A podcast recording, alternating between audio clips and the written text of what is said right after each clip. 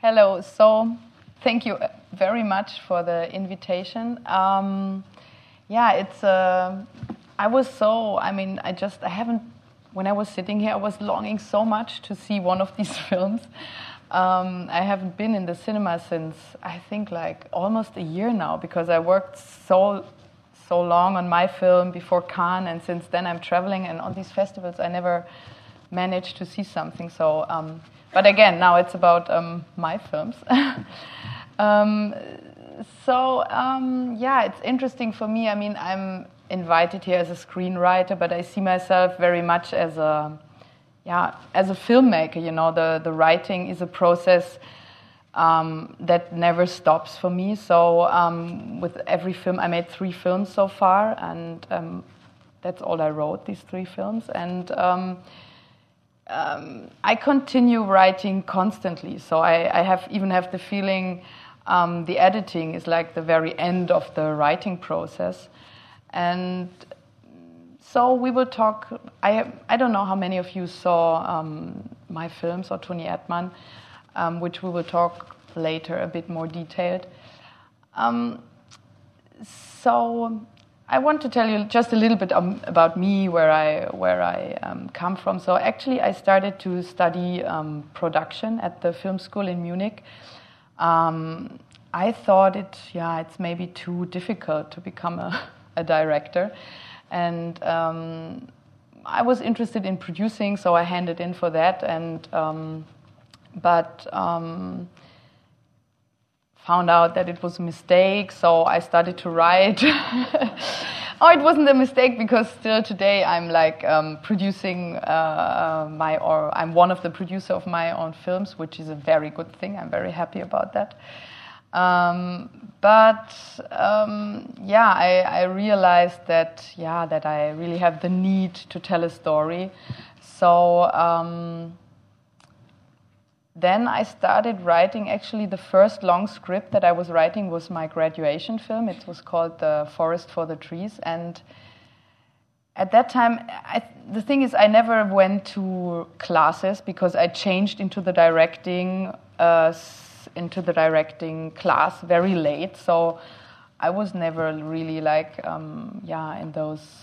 I missed all those classes, so I had to like find a way to. Uh, catch up with all these things that I thought the others learned at film school. So um, yeah, I just watched uh, as much films as I could and um, tried to uh, yeah to read also read books on on, on screenwriting, but um, yeah, and with the first film, I really tried. It was it's it's about a teacher. So with all of my three films, what they have in common is that like it always started with a constellation of two characters, and um, and yeah, and in a way, I I worked with all my films for a while, like on the characters, like writing down ideas, how they are. Like I, al- I always have a, um, a I write. I start writing dialogues very early. That's something that um, is very important for me. I just have one document where I always write down uh, how people would talk or how this character would talk. And so it was a bit that, like, with every, uh, that the story always came out of the characters or out of the constellation of the two. And um, so in the, with the first film, it was um, a teacher and uh, their neighbor um, she tries to tries to make friends with her and uh, doesn't succeed um, uh, in in a way. And yeah, with that script, it was something where I, I tried to be like yeah, like I thought it's right. I, I wrote a, a little synopsis, then a treatment, and I tried to make it very uh, yeah, like you should do it. Like I was I yeah I, I read that you should never like just go and write a script or something like that. So start very simple and little and think carefully. So, um, and with the second film, it was about a couple who, who was just talking. So it was this this thesis of a film where you have a couple, two people most of the time, talking the whole time, and um, because of that, I I will never do that again. But I did it. I just wrote it from the whole script like through in one in four weeks or something, and and then it took another half a year to to shorten it to go back to uh, um, yeah to uh, do it um, to go back again to a shorter shorter format. Is that right? Yeah, shorter format. And um, so that was a that was one experience. And now with Toni Erdmann, there were like uh, several things involved. So. Um, I, there was a lot of research involved, which was very nice for the writing process. Um, I was travel. I the, the, film. I don't know how many. Can you tell me how many saw Toni Erdmann? You. Ah, that's nice. That's good. How many saw the second film? And the first? Ah, that's good. no, that's good. So. Um, yeah, with Toni Erdmann, it was. Um, the thing is, I have to, to, talk more about Toni Erdmann because this is something I have better in mind how it was, you know, the other films seven years ago. And um, so Toni Erdmann was like, I always try to alternate when writing between two phases. You know, there's always one phase where I um, try to not censor myself, just brainstorm, just follow my fantasy, uh, no art police allowed or anything, just to write down, to be emotionally open to the to the topic and also to like yeah try to to follow everything that comes into my mind like to be in a creative mood and uh, this process always had like a natural ending because I got fed up after a while. I got I got empty, and you know it always depended. In some state of the project, I was it was about finding ideas, and in another phase, it was about just writing really on the script. But it was always this more, let's say, more creative phase of writing, um, where yeah, it was always nice for me to to tell myself this is something I will do for six, seven weeks, and afterwards I have produced a chaos, and I will go through and analyze it. And I always had the feeling that I come to a certain ending in that process, and that I'm like, yeah, that I'm like empty after a while, but still I, I'm not there where I want to be. So I, I searched, I always search for something or for, um, yeah, for a way to, to analyze myself um, because I had the feeling I want to continue working on the project. And, um, and so um, I read a book that I really can recommend. It's actually more on directing. It's uh, uh, written by Judith Weston. I don't know if some of you know that book. Some of you know that book. It's on directing or uh, directing actors, something like that uh, in, in English. Um, you really should. It's a very good uh, what she's writing, and she like um, that was something that I read at film school, and she offers like in that book a possibility to step back and analyze your script, like um, in order to be a, later able to to see it from the perspective of a director because that was something where I was confused sometimes because I came so much coming out of the writing and then going to directing is um, yeah it's it's something very different. It doesn't help you to know how you wanted it as a writer. You you need to know how you come to that. And uh, and there's um, we can go through that later if it's a bit detailed but um, what there is kind of a list you're following how you are really analyzing for yourself the structure and um, writing down like um, um, the needs of a character or um, there's also one thing that she's doing that she's um, that you can like write down the whole scene again out of the uh, perspective of the character things like that. So that was something um, that I was doing in that, let's say, analyzing uh, phase of writing. And in, into that phase, there also belonged like uh, doing research. Like that was more like this process of like where I try to collect as much as I can.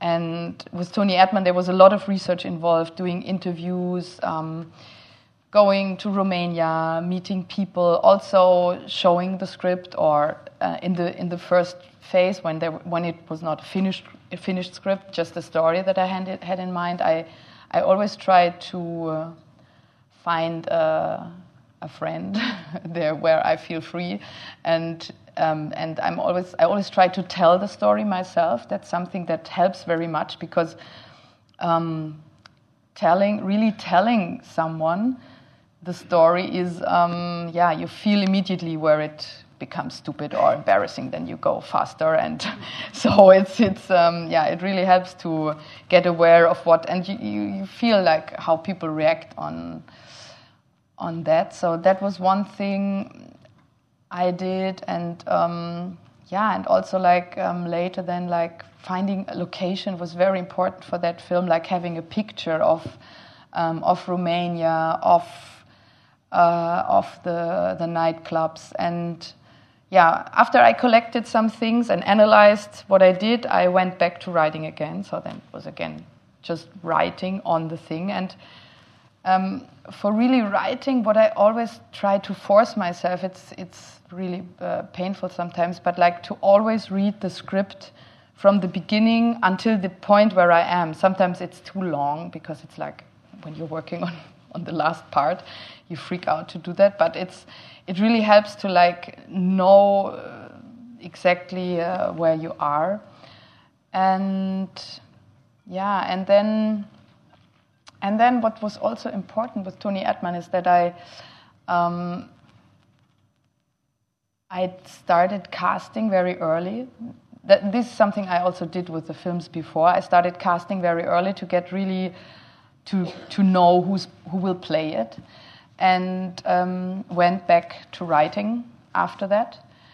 And um, it didn't change so much the script, but it was more that I um, yeah that it was really good to know who who will play it. You know, like with Peter and Sandra in mind um, yeah, I knew like what what works anyway, or like I had the feeling for for for the characters much better, and yeah, and then the last thing is that I I, start, I continue writing during the shooting, which I absolutely don't like, but it it really helps a lot, like with all the three films, it's funny because it was always the ending that I changed completely. Um, with all the three films, I was not happy about the ending, and yeah, I, yeah, I hoped that some something will come, something better will come during the shooting, and and also I think it's a good thing um, because you get a good feeling for where to, where it's good to make it shorter. I think I, I always like going into a shooting with a not too reduced script. So because I never know on which, because so much happens on the sub level, or I, for me, like, or it's so also a lot in that film about the psychological things going on. So, and because of that, I try to, um, I always try to leave some air somewhere or some possibilities. So I, I'm not so good in deciding before, and so it's always a bit longer as it should be and um, yeah, and then I try to like yeah catch up with that, like shortening it um, uh, in the evening of the shooting. And yeah, I mean, it's really with writing. It's really for me something that is like it's a process that is very hard to like because I'm not so aware of what I really do. Or there are some things that I like or that are more easy to me, like writing dialogues is something that I. Um, don't think about too much. Um, I just believe very much in the thing that it's good to, the more often you go over a dialogue and it gets better. So with all the scripts, it I worked on every script. I think almost yeah one between one and two years, and um, yeah, and also yeah also there's also another thing that I do is like that I that it's good to have some uh, thesis how the film should be. So there's this document where it's just written like I want to make a film that is like that, that tells that. I mean, just to know, just to sometimes look into that document and to go back to the other, to the script and say, hmm, is it really, did it really work out? Or am I close to, am I close to this? Like, yeah, just writing down like also what interests me, like emotionally, politically, like what's my personal thing uh, going on with that with that topic. So so that's all I can say until now about this. Thank you.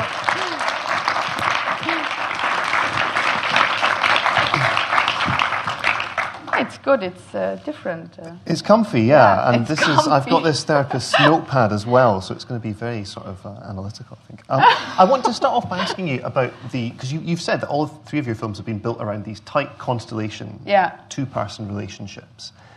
But the the galactic context of that, what's going on behind, is Galactic. enormous. Well, right, you know, to pick up Yeah. the, the metaphor. Um, you know, in, in, in everyone else, you've got these ideas about professional fulfillment, what it means to, to, to do well in your Yeah. career, and, and, and otherwise. And in Toni Erdmann, which I think is the film that most of us here Yeah, have, have, have seen, you've got this idea of Europe shifting, you know, the, the, the context of Europe changing behind these two Yeah. characters, and also the idea of what women have to put up with at work, what they must Yeah. sort of push through in order to be regarded as successful.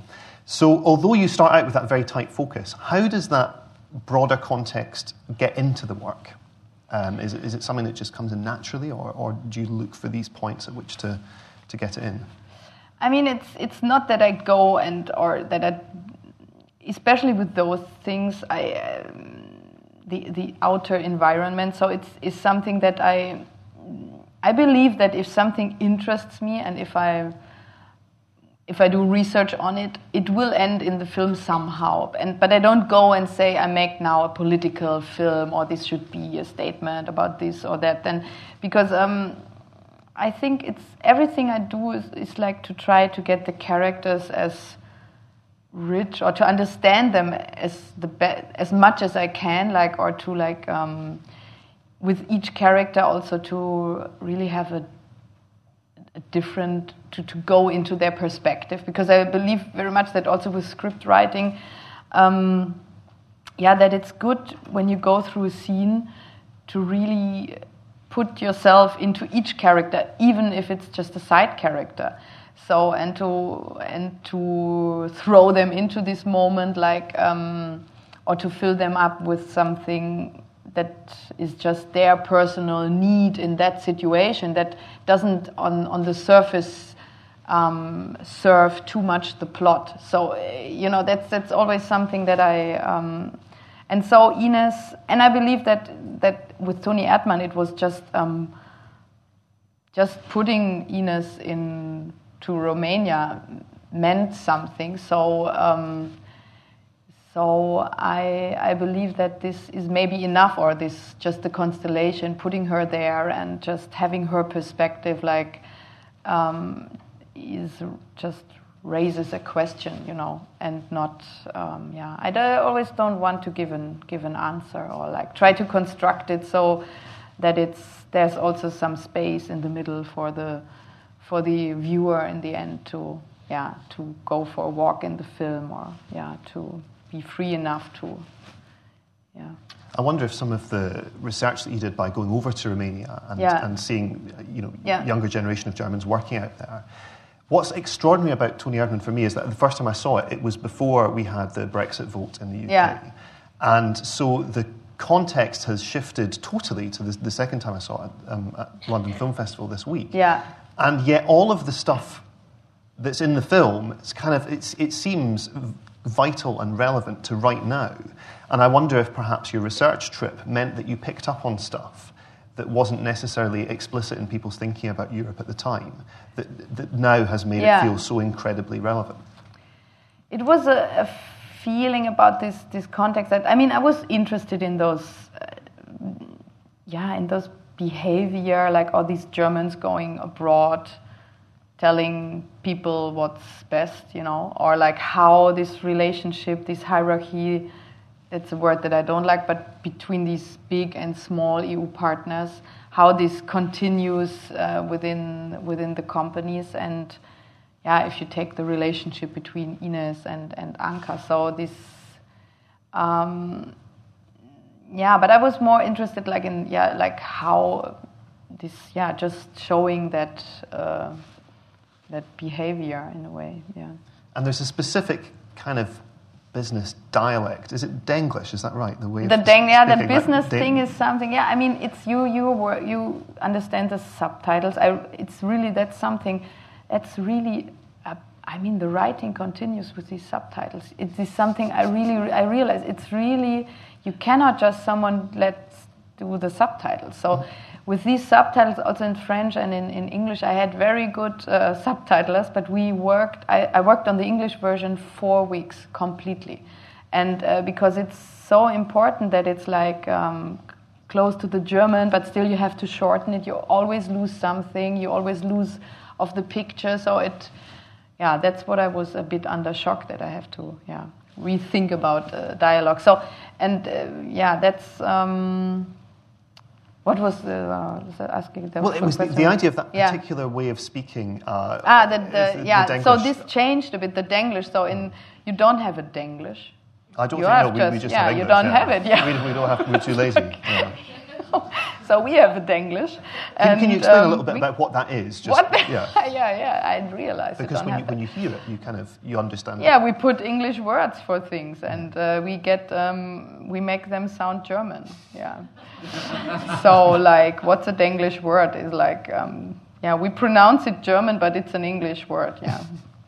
Um, strange things. Yeah handy? What's that? It's handy. It's mobile. I mean like or i don't know. That's hmm. that's not what what's and but with this business world was something that i there i also did the research on like i made interviews with a lot of people and that was something that really through the interviews like got into my ear how they are talking. And i found that it's often too uh, um, when you write it too um, yeah too stiff or that that they that it's often so simple how they how they say things in this business world. They use some some terms that you maybe don't understand, or let's but but still it's a very simple way of, of speaking and not this like business language that we that we have in mind. And yet the script isn't afraid to go right into that business language where it's appropriate. Yeah. you have I mean, Ines's job is it has this kind of air-conditioned glamour to it, in that she's, you know, she's out on the rooftop glamour, bars and you, you, know the, the yeah. kind of sealed-off offices and everything. And that, that yeah. great shot in Toni Erdmann, if you've, you've seen it, you'll, you'll know this. When she looks out of the office block window and there is POW across the centre of the, the, the, screen, this divide between the old Romania and the new. Yeah. Um, so but that's something that that's one thing that um, it's good that it's in the film, but it, that was something spontaneous. That was not in the script. That was me as a director. So no, I, I, it was the real view out of the window, and I said, okay, we have to, we have to shoot this. Maybe it's too much. Um, I don't know. We will, we will see, because uh, dealing with that, um, yeah, the, the poverty, poverty there, the big difference um, I was not sure. I wanted it, I thought it's more painful when it just appears not too often, and then when you see it, it comes like a shock. And before, yeah, that you are maybe, yeah, you have people who are, the people are used to it, so the expats working there every day. In that meeting that precedes that shot, um, the, the, the kind of consultancy work that Ines does yeah. is, I mean, we get a pretty neat dose of what she does for a living. And, you know, that meeting sounds to, to, to me, who's never yeah. done any consultancy work at all, but it sounds totally plausible. And the more I kind of think about that scene. The, the presentation, yes, you mean? Right, yeah. right. The, that was a lot of work. Yeah, yeah exactly. But in, in, in context, it seems effortless because she's just turning up to do her job. But how did you find that voice of you know how those meetings generally run and the kind that's of a, that's a good example for because I said I the, the writing and fi- I finish it in the editing because still I'm shortening you know. I always want to for the for the work with the actors it's always good if you have the full scene. You know just going into a little part of the scene it's it's not so we had a whole presentation it was much longer what we shot so that it made sense and that it created a, a real tension. And um, and with that scene, I, I also I found at a certain point I found a, a young consultant who did.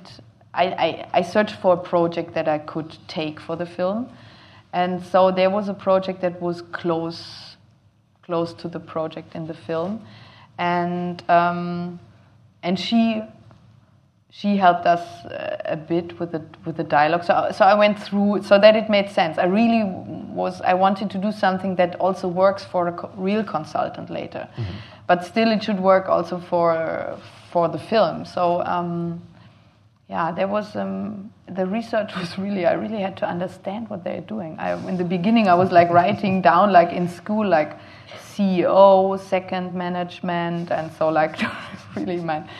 Yeah, now I feel better now since I since I know. In the yeah. context of that meeting scene, you're able to use these side characters, like the, the young Romanian businessman, yeah. to introduce these notes of uh, things that the film is dealing with in the background. Yeah. Like he's able to say when, when Ines is admiring the fact that young Romanians are incredibly fluent in lots yeah. of different languages, they're really up to speed on this new way of doing business. Yeah he can chime in and say, well, actually, they're forgetting how to be Romanian. And then this issue of, uh, you know, your, your national identity or your core yeah. identity um, that Winfried is so in touch with yeah. is able to be raised via a different character. I mean, how did they, where did the idea to plant that kind of, um, that line with yeah. a side character come from? And why does that work better than perhaps having Ines realize it herself? Um, I don't think, I mean, with that side character, that's something sometimes there's an effect things happening that you didn't this was something i didn't plan like i wasn't very aware of that. I see that it works now like that and i discovered it. Some things that you discover later that you yeah you think about one topic and you yeah it's there in every character in a way. And yeah but this character was really someone i always with especially with those business characters um, I always had someone in mind a little bit that I met who had that um, position, and um, yeah, and I and I and I found it yeah I found it interesting and. Um, so uh, that's that's for example a side character. I, re- I really always meet with the actors, and I also write. That's also when the writing doesn't stop. Is like I I write a biography mm-hmm for them, um, especially for the ones that I don't have enough time to to to work with so carefully. So I, I write things down, what their job is, where they come from, and um, yeah, I even yeah even with people who just say one sentence, I think it's very important that you fill them up from in, from inside, that they have like a a known story, and yeah so when you're when you're building the, the central relationship in the film yeah. with uh, Sandra Hüller and Peter Simonischek, the, the, the, two leads, how much do you work on that with them? Because you said the casting is a kind of a vital part of finding yeah. their voices. At what sort of stage was the writing before you went into the casting, and what was what did finding your cast actually yeah. allow you to to, to bring to change? Yeah. I think I mean the film is really like I would say 95% a written script. I just uh, reconstructed it because I um, someone wanted it, and so I thought I have to do that anyway. So I put in all the scenes that I wrote during the during the, the shooting, and it's it's more closer than I thought. It's strange because I, I like like this this feeling of improvising in a way, but still they learned their lines. So I mean, it's like yeah, they come and um, sometimes I forget that it's like uh, something that that I wrote, and sometimes I allow that they are like um, I try or ask for please if something good comes into your mind, you're allowed to to to say that. But then sometimes I get very nervous when it. I mean, with improvising, sometimes um, there's the tendency that they put too much, that they verbalize too much the emotions, or that it's they just or that it becomes too inventive or things like that. And then I get become very nervous and tell the, the my assistant to control if it's really the script mm-hmm.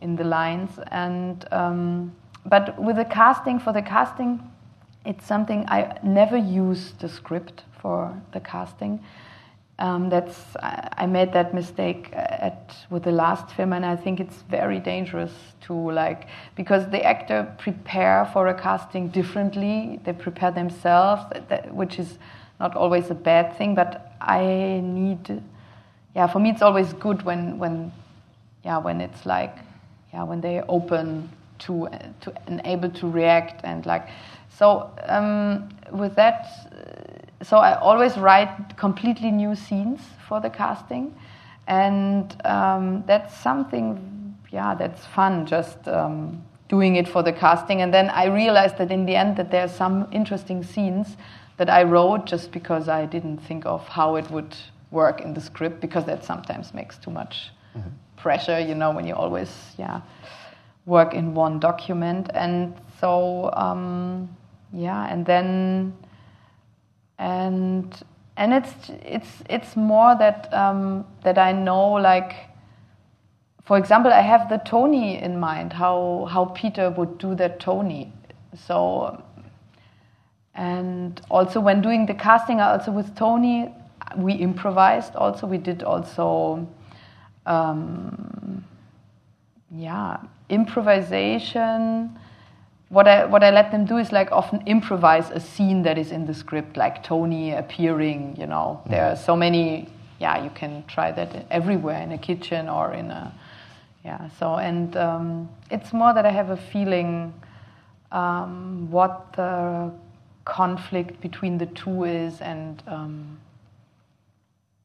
yeah, it's hard to remember what it was. It's yeah.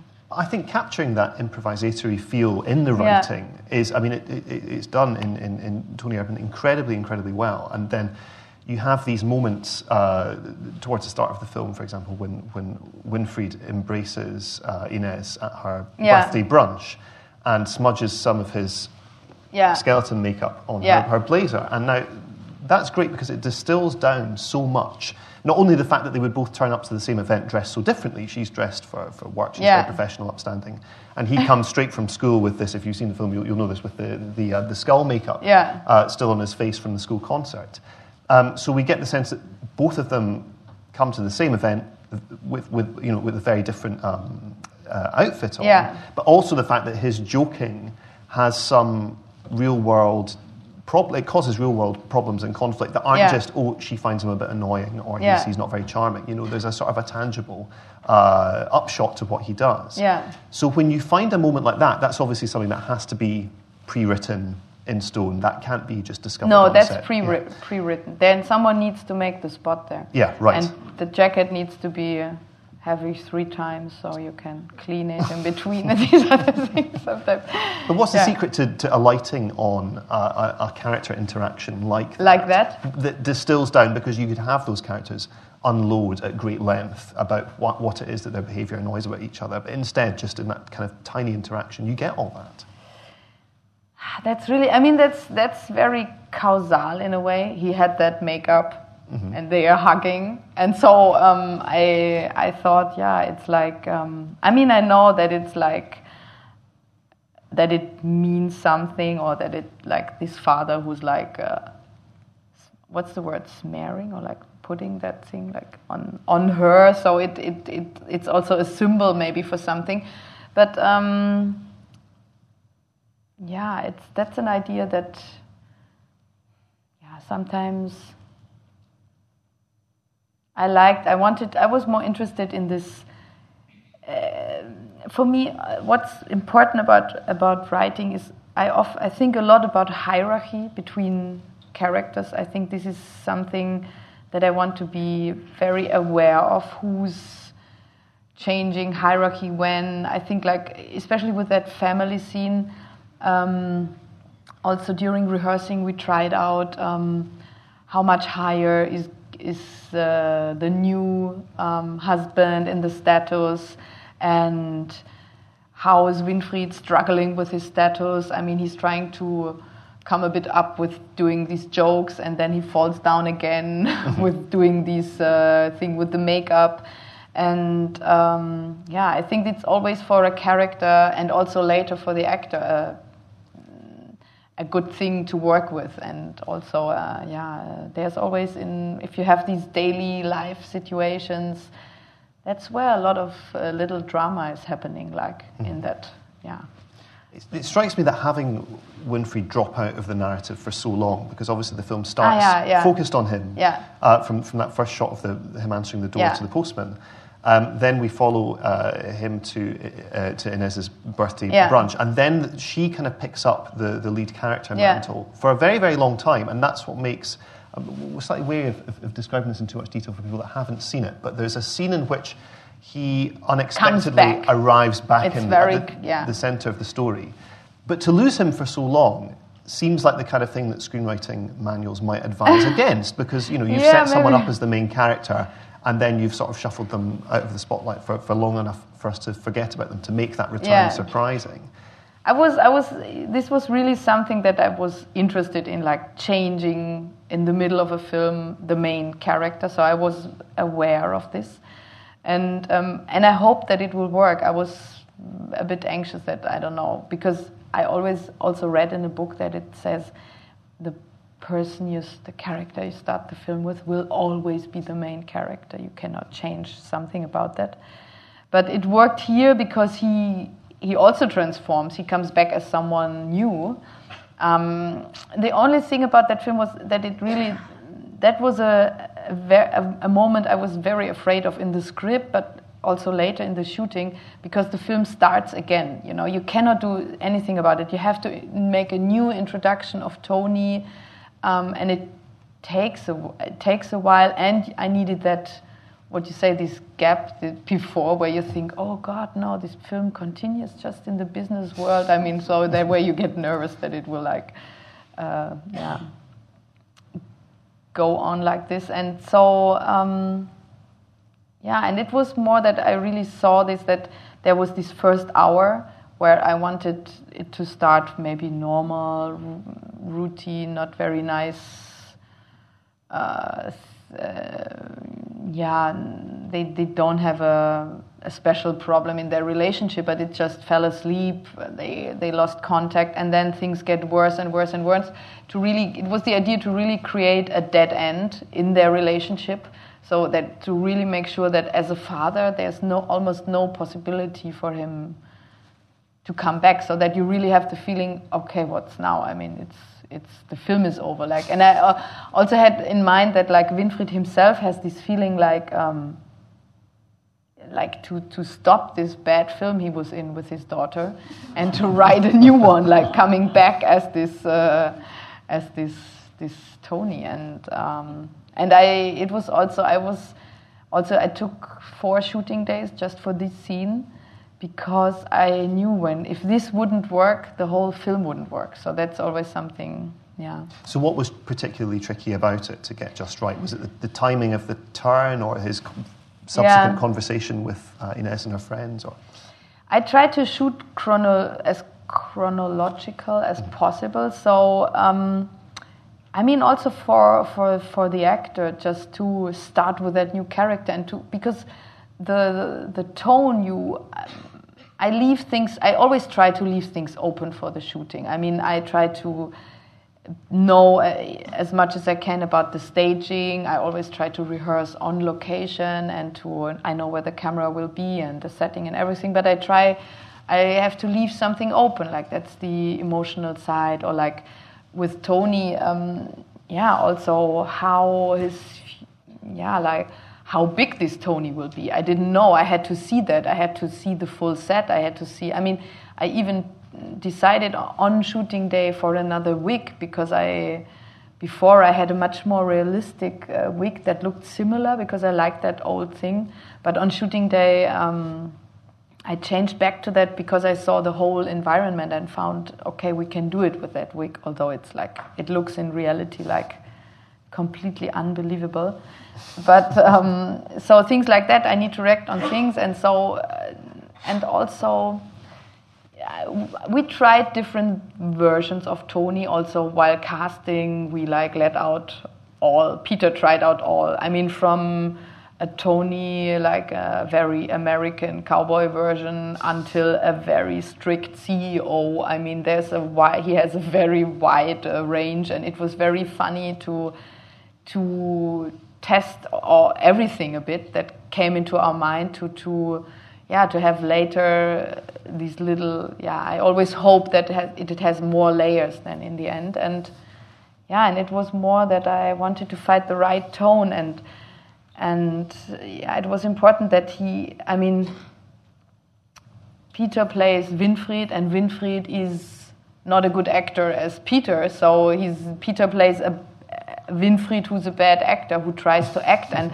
that's like a very uh, thin line. And so, um, and sometimes, yeah, it was annoying because for sure he would have had like a, a much more dramatic version of Toni. And and also, I, I, found very dangerous that sometimes I realized that I find funny things funny in the casting or during rehearsal or shooting, and on tape it doesn't work. Like when I watch it later, it's not funny anymore. So I had to find out what's really funny, and um, it, it was very clear then that it was always funny when it was existential in a way. So when he really um, was the father with a certain need, like when you really could see through to him, know, mm. through through these loud things like the teeth, the wig. That's something where you like, yeah, that or when he really addresses her and and it really becomes this double thing, yeah, double play. I think one of my favourite moments uh, where that happens is that previously, I mean, this is maybe about half an hour before it actually occurs. Ines makes some comment about, you know, when are you going to do something in life that doesn't just involve sliding a fart cushion under someone? And yeah. he says, you know, I don't have a fart cushion. Yeah, that's too bad humor for him. Yeah, right. But then, you know, half an hour later, when yeah, she's he up, buys one. Yeah, exactly. He buys one specifically. So you have this. I mean, the, the, the, joke of him sitting on the fart cushion is funny in itself. Yeah. But there's also this wonderful, affectionate callback to this conversation he's obviously remembered with his yeah. daughter, and has stung him, and yet he's able to kind of express that in the form of a joke yeah he's annoyed i mean he's like also she's saying i know men your age who like um, who really wants something from life. So he knows there's some truth inside. I mean, it's it's a very cruel scene for him. This scene where he says, "I don't even have a fart cushion," because she's almost dismissing him as a as a father, which is not possible. But it's it's and I mean, he could be uh, angry for like two years, but still he takes like this. I mean, still he decides for this very um, yeah, this very unlikely approach, or like that he takes this last 5% where he realizes that she's also longing or that for a different form of communication, or that she's also right about that. And so, but still, he's annoyed about this.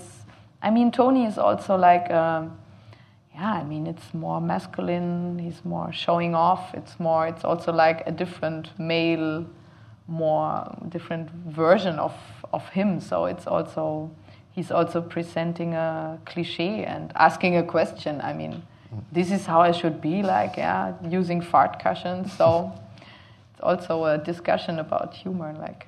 But it's with fart cushions. It's funny. It's it's always funny. I mean, you cannot do anything about it. It's like so if you take away one screenwriting tip from this uh, yeah. from this event, um, I mean, actually, Funnily enough, because I suppose the effect of a fart cushion is totally visceral and almost inexplicable on paper. It just has to happen in front of you, and then yeah, like nakedness. That's right. also something. Like on paper, it was always yeah, you're really this naked. They are naked then, and it's like a. Mm. If, if, you haven't seen Toni Erdmann, there's a, a, a, scene towards the end of the film. It's where, a good reason to go. Yeah. Oh yeah, I mean, just see this for the naked party alone. It, it's it's um, Ines's birthday party turns, kind of by accident, on the hoof, but she embraces it into this naked party. Yeah. Um, but you can't kind of understand nudity on film unless it's sort of in front of you. So when yeah, you're when it, you're it writing, makes something with you that you, yeah you cannot read. You know, mm. it has a it's a good effect. As Sandra said at a certain point, it's also good. Yeah, she she yeah to play naked when you have a shot from here. Everybody should be naked under. It's very easy to play a scene then because it creates a certain tension and insecurity. Mm-hmm. So, mm-hmm. but like, I mean, in... this is this we cut out now. But particularly when you know when you have that party scene and you know you're Yeah. writing that, did it seem excessive on the page in a Yeah. way that it wasn't in practice? Excessive, the party. Yeah, like it sort of felt like um, you know you're writing. This person comes Yeah. in, they're naked. This person comes in, they're not naked, but they go away, take their clothes off, and Yeah, come back, yeah. and they're naked. Just this kind of, almost as if it's kind of hammering the point too hard in, in, a, in a way that, in, you know, when it's actually enacted, yeah. Having the courage to, of, of your convictions to go with something that extreme actually makes sense Yeah. in the end. No, I, I still, I mean, I write a lot of feelings also in the script, how the characters are feel, how it's what's happening on the inside, like these insecurities, like this, he's really struggling to if he's coming or not, like working a lot with adjectives. But um, before I give it to the actor, I, I, I take all that out because I think it's not good for them. It's good for people to decide if it's if they want to see the film and give money to it. But later, it's um, yeah, it, it makes it too uh, limited in a way, and more in, it's more interesting to discover discover that. But um, yeah, they, I try to write some history inside. uh, yeah, um, in, into the script, but um, and and the version we work with is a bit is a bit more dry than later. Yeah, There's a wonderful moment. that was not the answer. No, no, no, it was, it was. Yeah, Okay. I wanted to ask you about this wonderful moment of Yeah. um, human frailty, which we actually mentioned in the Q&A earlier today, Yeah. um, in which Ines's boss arrives and he sees Ines's um, personal assistant, who's uh, Anca, the, the, Yeah. the, the young, um, very beautiful Romanian girl. yeah, And he kind of comes in with this, obviously surprise at everyone being Yeah. naked. But there's this little kind of flutter of, you know, hope in his heart. hope this that it will this be party, something, Yeah. yeah. So in order to, yeah. That's what I mean. With him, it was clear what is he is expecting. So we we thought like, yeah, it's important to to just think how does this Gerald. Uh, uh, feels when he comes to a door. Like we don't did that shot, but like how I always have in mind like how did he get up the stairs? What is he thinking? Where did he drink that beer? We talk about like um, how fast did he drink that, and uh, what did he decide? What came to his mind? Like yeah, that he maybe heard about that people are doing it in. Uh, in, in college or somewhere, you know, like so I don't know. And then he comes there, and then the, yeah, then we thought, yeah, maybe he's hoping, and maybe that Anca. And so, yeah, and that's what makes it then. He's just. And there's, uh, for example, something like with that, that's a good point because I like very much the way he's saying this happy birthday when he's putting away the, the bag.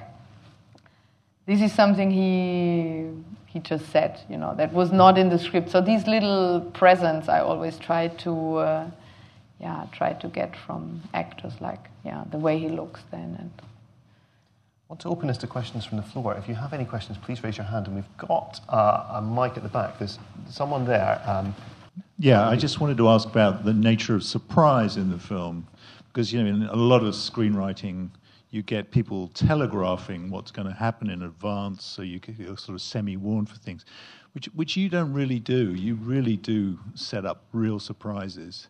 And how does that work when you're writing? You know, what are you looking for there?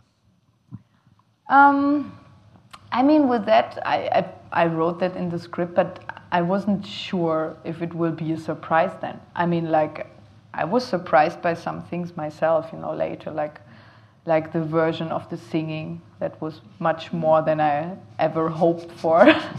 I mean, it's all, all these surprises were written in the script, and I was, um, was hoping for them, but. Um, actually it was more that i found out in, in the editing more how they would work. So also that it um, how much or like also while directing it that it always needed there- there's uh, often a moment before where nothing happens or when you don't know how the story will continue or also the characters don't know how, how, how it will continue. I mean they are doing this this role play the, themselves. So they are often in that situation are we going on with that film or not you know like they are in charge you know like to and uh, it was interesting that things like that i didn't plan to be so long for example in the script like that painting eggs i mean it's it's 30 minutes already or 20. they are painting eggs for very long until before she's singing. So it's really this situation.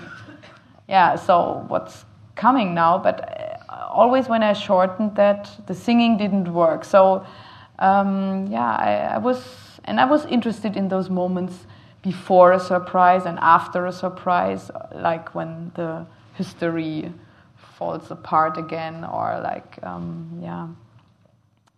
Because before you, you yeah you have to be precise about these things like where they come from or like with jokes. I mean a joke always has a more complicated reason yeah there's always something more going on yeah just uh, to pick up on that element of surprise in the film Yeah. the um, appearance of the uh, kukeri um, Yeah. at the end of the film if, the, the kind of enormous hungarian hairy monster yeah Um, that is, there's a crumb of foreshadowing that I totally missed first time round, where he kind of spots the head down the hallway in the um, just after the egg painting, in fact, after Yeah. the singing scene.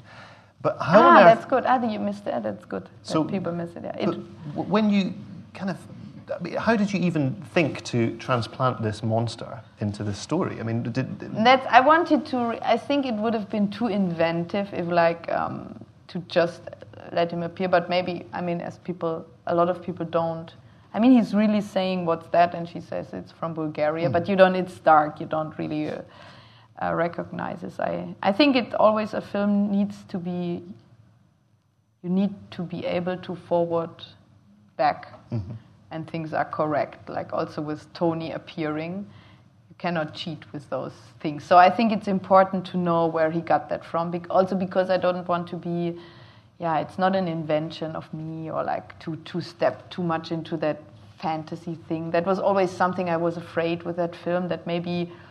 Um, yeah, that I lose this realistic ground, or that I mean, what they're doing is not very, uh, very uh, um, yeah, very uh, likely, but it still should be possible, you know, that things like that happen. So how did you actually discover about the, That- the kukeri? When, the- was that something you were aware of before you started researching the film, or did you find it when you were in Romania? Or?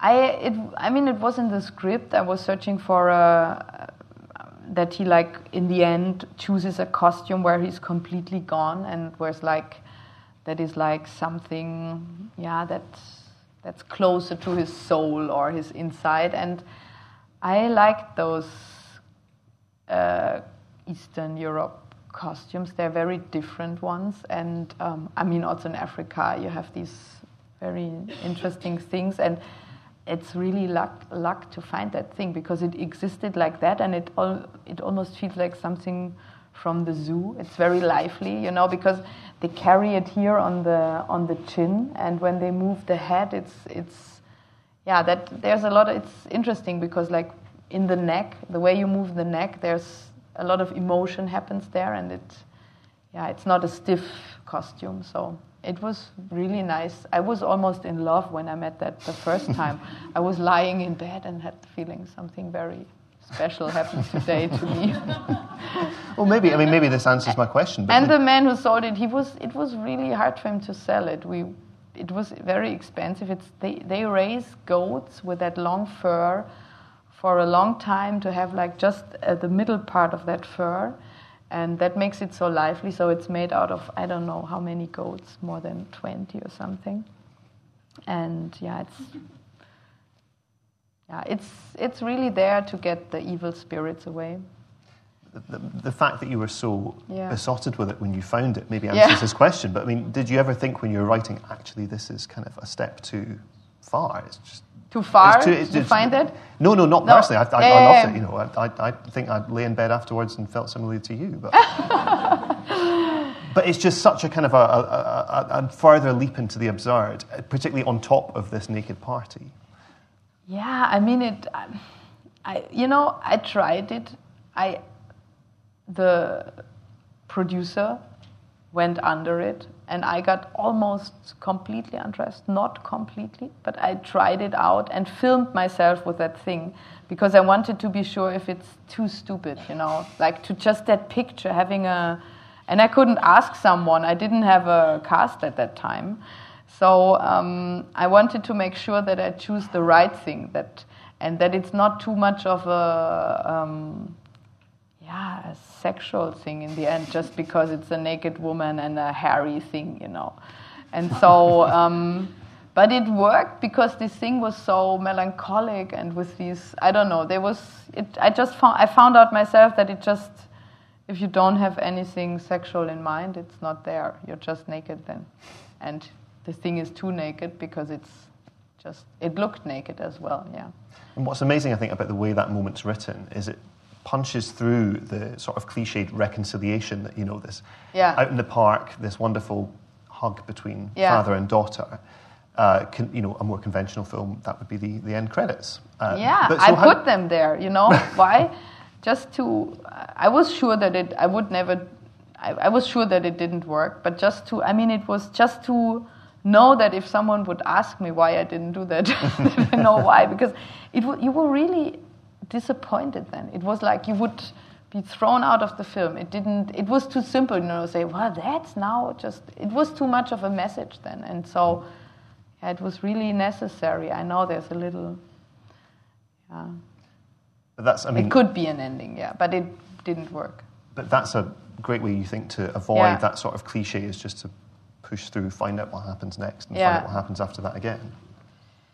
Yeah, and I, I, for me, it was really important that it uh, that you needed that real life needed to come back, you know. And I thought that it's very uh, um, important for the story that Winfried himself, um, also what I wanted to tell about uh, parents and children, that he's not aware really of what he did for her. I mean, I feel like being a parent is sometimes like throwing a boomerang and you don't know where it will end or how it will come back or yeah, there's he's doing a lot of effort but still he has the feeling he didn't answer her or he, he still owes her that answer to that simple but very complicated question what what's worth living? And so um, yeah i found it important that they meet again in real life. And i i like that was re- always part of the story that two people do a lot of effort to come just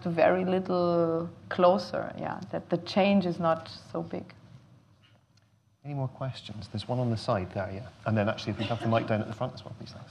Can I go back to that scene of that uh, the party, ah yeah yeah, um, which the naked and the gentleman comes with the costume?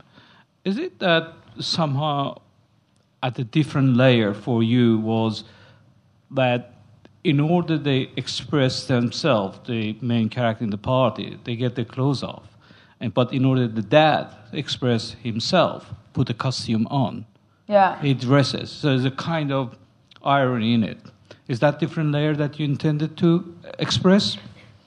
Yeah, I mean, it's like, um, or what I like is that he's like, yeah, that he's like, especially with the hugging, then later that he's like, that she can only hug him when he's completely gone, you know, like, or when he's not there in, anymore. I mean, with that costume and that being naked, I think it's so different to every viewer, like what he has, what comes into his mind, like, uh, depends how much you're, yeah, uh, how you would feel about about that. But um, yeah, but I think the father is dressed, but the Kuker is naked. So I thought it's a good compromise. He's a guest who can really come to that party.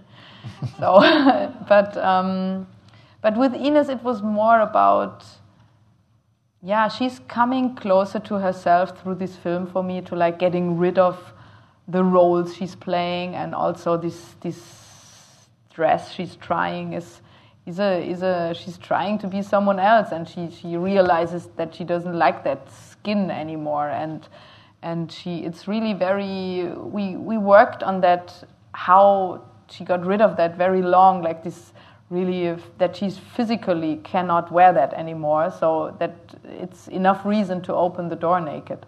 And the rest is something that starts uh, starts happening. But yeah so i think she's yeah she's what she is when she's naked then. In the front row?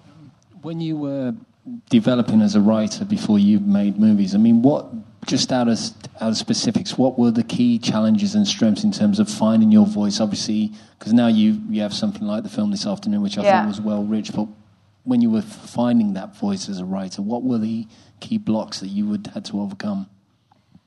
The key blocks, what's the, what like? Uh, the- the, the- like writer's yeah, block, like yeah. things, obstacles in, in discovering. Ah, that wrote. was. Um, I mean, it's always the most important it, to like. Yeah, it's so simple, but to not copy something or like to just stay with what.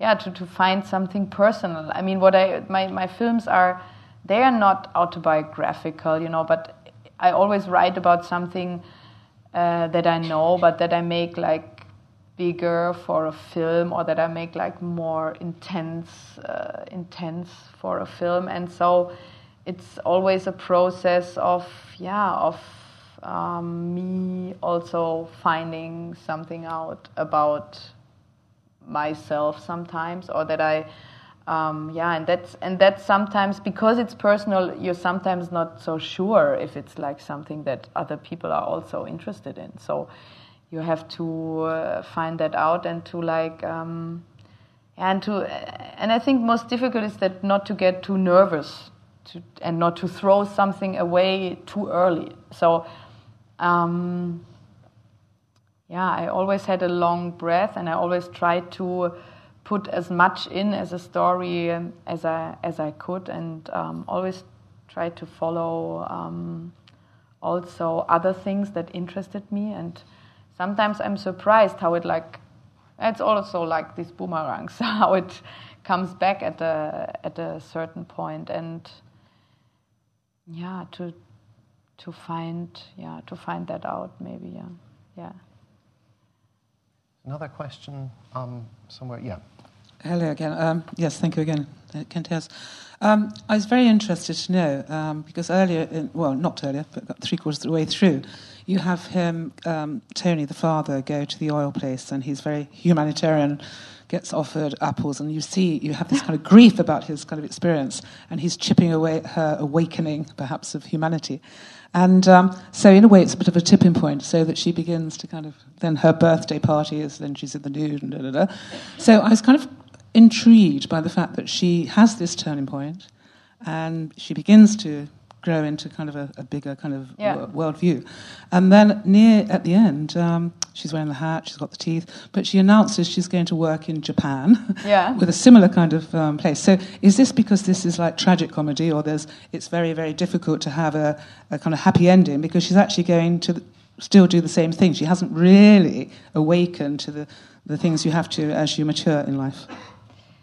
I so I'm worried about the yeah, ending. Yeah, about the. I think um, it was very important for me that she stays herself, you know, and she will never become uh, her father. But um, uh, I think, I mean, it's clear he has a completely different system of values, you know. This and and his daughter, you. I mean, he educated her with these human values, and she knows all that. She he sent her out into the world to be curious and and to be self-determined. So in a way, it's like she she's following that and um, and she's using it in a in a different way. And I don't think that she's so wrong in in in that job and that um, and yeah, I also think that Ines or we saw her as a character that is that is also maybe more human than she's or more open and more um, than she is in this film because the film is just a small period in her life and she's also acting in a certain way just because her father is there and be- just because he feels that he wants so much um, to be like he thinks it's more right you know like in and so especially on the oil field she's she sees that and she um, she knows and i don't think she has she, she also has a heart for, for this but for from her perspective things became so complicated and so complex and she tries to solve it on another level so um, yeah it's not that yeah Is she a victim? Is she a victim to um, the world uh, on a bigger point of view, as a bigger worldview, that um, it's impossible as an individual really to fight the big thing that's happening in the world, and how Yeah, it's it's, hard to kind of change anything anyway. Into, yeah. It's much more complicated for her generation. So this, um, yeah, to to it's more complicated. Who's responsible, and also this job that she's doing, like this consultant job, is also, it's also always an outsourcing of responsibility. And I saw, the, I choose that job also because I found that something typical for our generation that it's got too complicated who to blame for what it's so easy for everybody to say but i'm not i cannot change all this i think I, yeah so and um, yeah i think it's he and winfried on the other side for her it's almost naive he's like a i i, I always saw him like a, a sinking island this system of values that he has yeah Any more questions? Yeah, in the middle there, thanks. This might be a little prosaic after that, but I'm just really interested in the relationship between writing and editing and Ah. how you work in the edit and, and both kind of during the shoot and then into the kind of editing process. Yeah. So I always try to get. Um, I have a lot of footage, or I end up with a lot of footage. So in in, in with Toni Erdmann, it was 120 hours, something like that. And um, I repeat the scenes very often. I don't do much takes, but I let the scenes always run very long, and it's like, um, yeah, I, uh, yeah, it's yeah something like 10, 12 takes per per shot, like, and so uh, sometimes I know what is right or how I think the scene should be, but I believe very much that there's always yeah, that there's always something to find out on a shooting day. You know, you have to leave something open, and it's sometimes shooting can be so uncreative. Like everybody's like, sometimes I feel like everybody's praying in the morning. Just let's shoot something. No matter doesn't matter what. Hopefully, end this uh, scene somewhere. So and and so so I try to be a bit, uh, yeah, try to be as, creative and as open as possible, but still, yeah, there's always this wish I have that, um, yeah, that the actors are really in the moment, and on the other side, I want to be precise about uh, what's lying under, and so it's it's a complicated thing, and but in but what I what I want to say is I end up with an with a lot of footage, and that is more like an archive, and for me in the editing room. And so and with some scenes it's really that i like for example this dialogue in, in the spa when she when they were asked, talking about what's worth living and these things that that dialogue it was longer. Um, not much longer but it was longer and I, I could combine things that i couldn't have directed or that it's i mean you would have taken another week to like come to that point to because it's often so such it feels so co- coincidental like how people are try to talk with each other but like talking um, At cross purposes. across purposes. So yeah that's something that it's very hard to uh, to direct or to like to act. Like so and with scenes like that it's very it's it's very nice to have a lot of footage and to uh, build them in the editing. I mean there are a lot of takes that i could have taken completely but it's yeah it's always good when i can i i, I still have enough i can work on the psychological things as well so like how i build up the tension like or yeah Just on that point, actually, of building up the psychology of your characters, Yeah. um, you, you, both everyone else and Toni Erdmann open with one of the leads having some kind of a interaction with a character we never see again. In Toni Erdmann, it's uh, Yeah. Winfried talking to the postman, and in everyone else, you have the, Yeah. uh, the, the, the girlfriend character talking to this little girl beside Yeah. the swimming pool.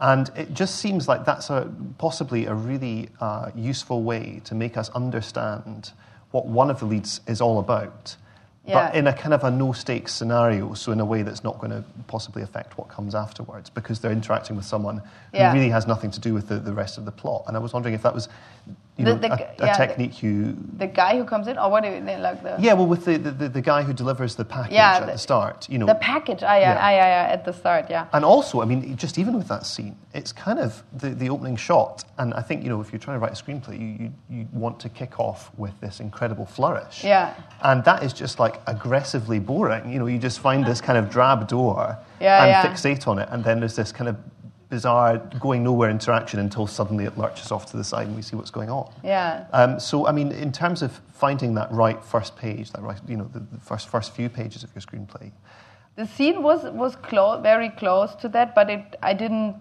It was the door was not that. It's so long. It was not there. Yeah, I liked. I had that door, and then when we shot it, I saw that door, and it was such an ugly door. So I thought, like, you cannot. You'd have to do something with that door. I mean, it has to become something more than just a door. So it was the only possibility to and and I was aware of this door thing because we were all, all we shot that German part in the end. So with the naked party, um, there were so many doors opening, and so I thought it could be interesting to start it with that um, boring picture and to have at least for the yeah for the beginning this to be uh, only one time in the perspective of someone who would like meet his humor from an yeah from another perspective like to get to know him from that perspective and and it was also a bit like me making a joke as a filmmaker only one time I thought. I want to actually ask something else about, uh, in a similar way to nudity has this visceral, in the moment reaction. Yeah. Uh, so does uh, music. And your films aren't overloaded with music in Yeah. any way at all. But in everyone else, you have this great scene um, where the song is To All the Girls I Loved Before, I think. Ah, this yeah, yeah. incredibly corny pop song. Yeah. Um, where um, Lars Eidinger's character, the, the, the, the, the male in, in, in, in the, uh, the central romantic relationship, Yeah. he starts out by kind of ironically performing this song to his other half. But then Yeah. halfway through the performance, suddenly takes on this sincerity that you don't expect, and then yeah it the song this, takes over yeah Yeah, right, and it becomes this beautiful moment of transcendence. And similarly, in Toni Erdmann, you have the moment where um, Winfried is, is starting to play the Whitney Houston song, Yeah. and Ines reluctantly agrees to sing along. And then halfway through it, we realise we're, we're having this real soul peeling epiphany. Um, and it strikes me as amazing that you've managed to do this with songs where the emotional currency is basically when we come to the, the film, they're, they're on the floor. You know, we've heard these songs a million times before Yeah. in all kinds of contexts, you know, hotel lobbies, just, you know, that kind of wallpaper music. and yet you've chosen songs like that in order to really, un, you know, emotionally Yeah. undress your characters.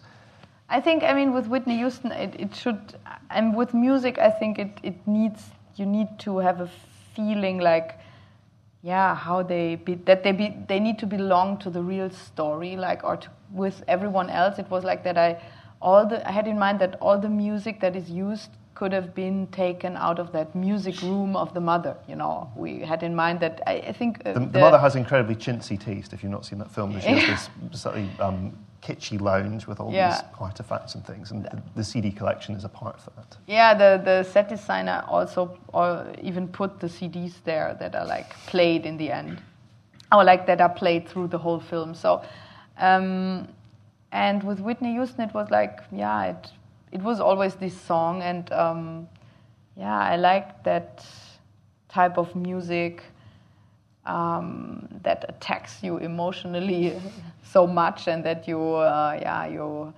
yeah, you have to decide how to, um, yeah, if you go with a song or, or not, and yeah, it was good to, that we found that on the shooting day this aggressive and ironic version because still the song, um, yeah, the, the song still still worked. But these are things that, when it comes to writing, you have to Yeah. almost see them in practice in order to yeah, but understand it. as a writer, I can like um, listen to it. So when writing these scenes, I put on the Whitney Houston, so it's a good thing. It's good, like writing. It's good to. I'm always like to be in this a bit. I like to listen to cheesy songs when writing.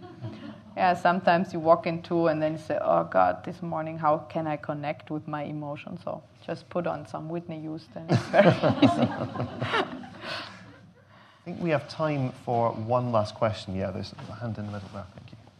Hi. Um, just following on from that, the music, because I, I, also listen, listen, to music when I write as well. Yeah. But um, having laughed so hard at the um, naked party and everything, and the final scene at the funeral, and the um, the father, like Toni says, or Will Winfried says about how he was going to play Harry Belafonte at the yeah, yeah, yeah. You're right. Yeah. But that one comment when he said, "Oh, it's Negro music," yeah, having laughed so hard, I was a bit like, "Oh." Because it wasn't something he was said all throughout the film. It felt like a new perspective of his p- character. I wasn't sure how to. I mean, that that's. Comment. I don't know if the translation is good on that. In Germany, he uses a very. We we talked long about that translation. It should be like he's like something that how the grandmother would have called it. Yeah. And okay. actually, yeah, I thought about putting that Belafonte. I mean, I I thought about putting that Actually, in the funeral, there was a part when there was singing of um, Annika. Help me, I don't.